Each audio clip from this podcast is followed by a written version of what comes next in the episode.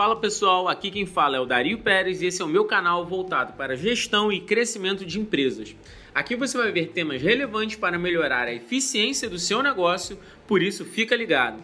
E se você achar que esse conteúdo faz sentido, não esquece de nos seguir e compartilhar para os seus amigos. Fala pessoal, hoje a gente vai falar sobre o Pix, o que ele é, o que come, onde ele vive, só aqui no Globo Repórter. Não, brincadeira.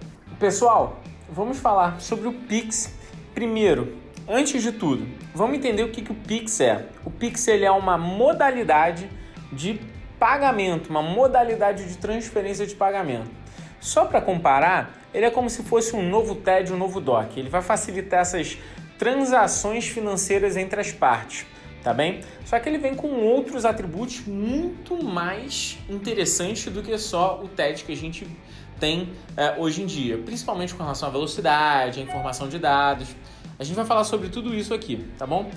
Primeiro, cronograma. Como é que vai funcionar o Pix em termos de cronograma? Você vai começar a trabalhar com as chaves de acesso antes de tudo, que são chaves que o Banco Central está pedindo é, para que todas as pessoas físicas e jurídicas façam para facilitar essa informação de dados. E essa chave de acesso vai começar no dia 5 de outubro. Você vai ter essa chave de acesso você vai poder cadastrar sua empresa, eh, você, pessoa física também, no dia 5 de outubro para ter essa chave. Para então, no dia 3 de novembro, você começar a operar de maneira restrita. Pode ser que nem todos consigam operar é, de primeira. Ele vai fazer alguns testes nesse momento. E depois, no dia 15, 15 ou 16, está me falhando a memória, mas vai aparecer aqui certinho do lado, é, você vai começar a operação geral do Pix. Beleza? Cronograma é assim que ele vai funcionar.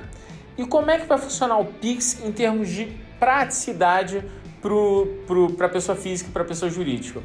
Por ele ser um novo tipo de transferência com uma capacidade de informação de dados muito superior a um TED e um DOC ele, e, e uma velocidade muito maior, você vai poder fazer transferências em torno de 10 segundos. Sim, 10 segundos é a estimativa que ele acredita que você vai poder fazer um pagamento ou um recebimento de qualquer valor que você queira dentro da sua conta. É... E hoje a gente sabe que isso não acontece no TED e no DOC. Outro ponto importante também é que através do Pix você vai poder fazer pagamentos e recebimentos nos fins de semana, que também não era possível com TED nem com DOC. Você tinha que agendar para segunda-feira ou simplesmente você não fazia nada. Você acordava de manhã segunda-feira e fazia todos os seus pagamentos. Então, isso vai dar uma maior praticidade em termos de transações financeiras. Também é legal dizer que o Pix ele vai carregar mais informações nesse processo de transferência de dados, como é, informações básicas, CPF, algumas informações com relação à pessoa física, à pessoa jurídica. Isso vai facilitar principalmente para as empresas fazerem conciliações e terem maiores dados desses pagamentos. Então, um avanço muito bom aí, porque a gente sabe, você que é empresário, você que trabalha dentro do setor financeiro, a gente sabe que conciliação hoje é algo muito doído.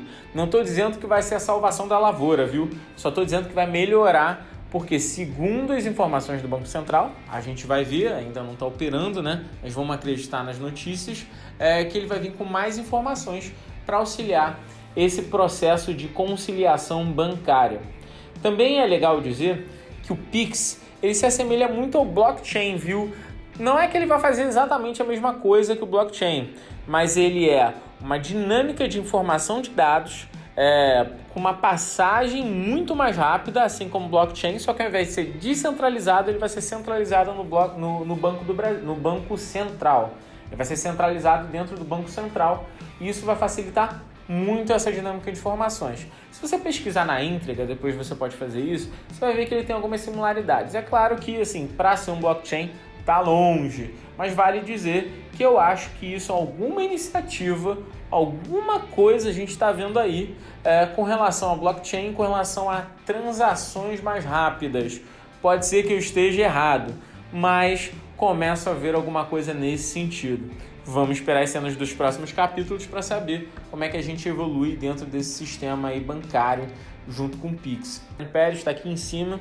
É, também, se você está vendo no formato vídeo, claro, é, pode me mandar um DM, eu respondo, falo com vocês, tiro qualquer dúvida, estamos aí para isso. Se você achou esse conteúdo relevante, compartilha, curte, segue a gente na sua mídia preferida para você ficar antenado sobre todas as informações aí de mercado que você precisa saber.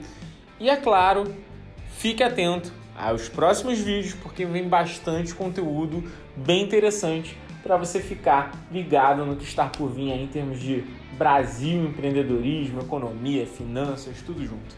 Vamos lá, valeu, gente!